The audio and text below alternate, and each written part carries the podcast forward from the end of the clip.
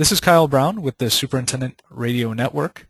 I am here today with Dr. Mike Riffle, Manager of Research for Valent Professional Products, and we are going to talk a little bit about aquatic weed management today. What are some of the options that superintendents have for controlling the tougher aquatic weeds like watermeal, Okay, and if you look at it, Kyle, if, you look at the kind of the big picture view at aquatic plant management, you have three different kinds of plants out in your ponds.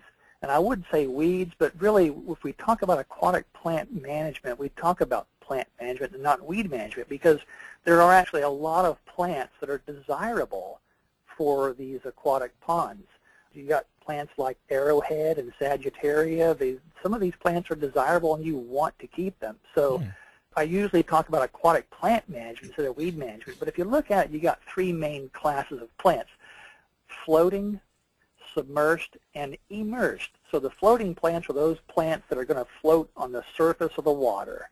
They're not rooted down in, into the bed and under the water. They're okay. just floating on the surface. Number two is what we call submersed weeds, and these are plants that grow in the water column. They're, so they grow under the water. They're usually rooted in the bed under the water, and they grow in the water column.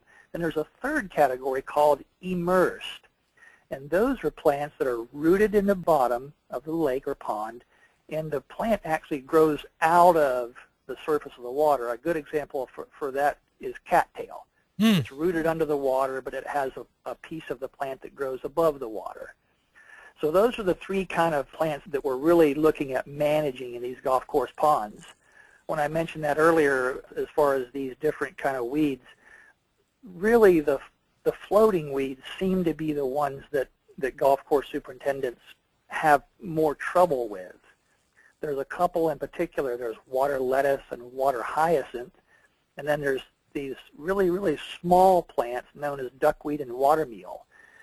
And these are very small flowering plants that form a layer across the surface of the water.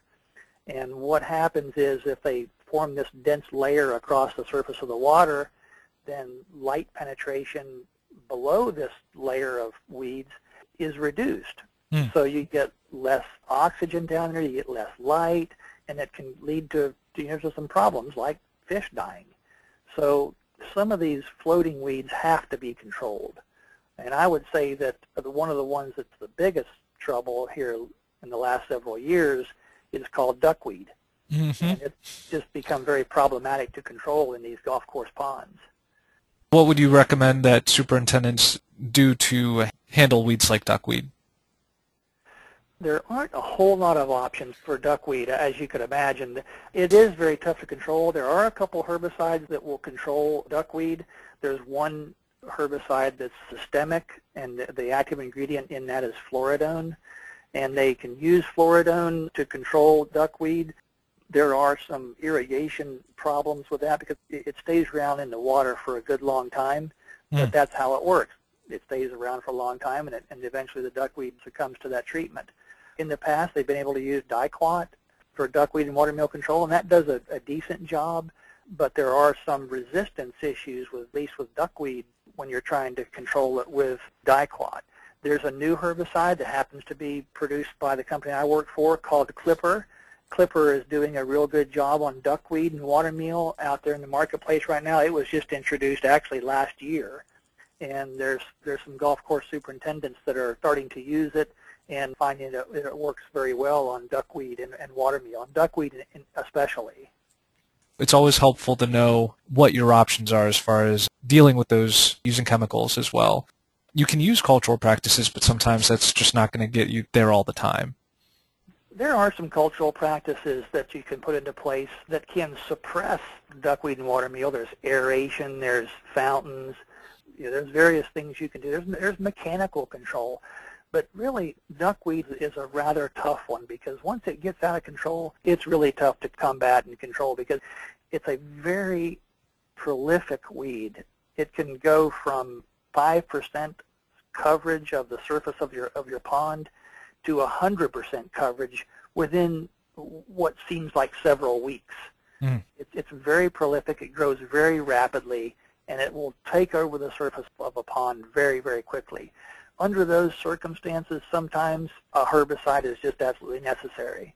And even in those cases, when you apply a herbicide, sometimes you have to apply it twice and, and maybe even three times to, to get ahead of duckweed especially. I, I think we've covered a lot of really great tips to uh, to help out, especially in helping pull together some places that they can research that they know what they're up against. Well, Kyle, what I would say is that they really need to know where they fit under this NPDES. As I mentioned, if they do their own pond management, they may have to establish these permits. And it's rather complicated, but these websites that I mentioned earlier, they will walk them through this NPDES permitting. Like I mentioned, if they do use an applicator, then rest assured this applicator knows what they're doing. But I would catch up with those two websites that we mentioned earlier, and they'll really help out. If you get a chance, check out the BMP manual. And you like I said, you can download it as a PDF document. It's really full of, of very good information on aquatic plant management. I will definitely make sure to have that information down there as well so that listeners can check it out. Mike, I really appreciate you being on the show today. It's been a, a great help to see what we can do to take on these aquatic weeds, especially in the face of legislation like that. My pleasure, Kyle. Thank you very much.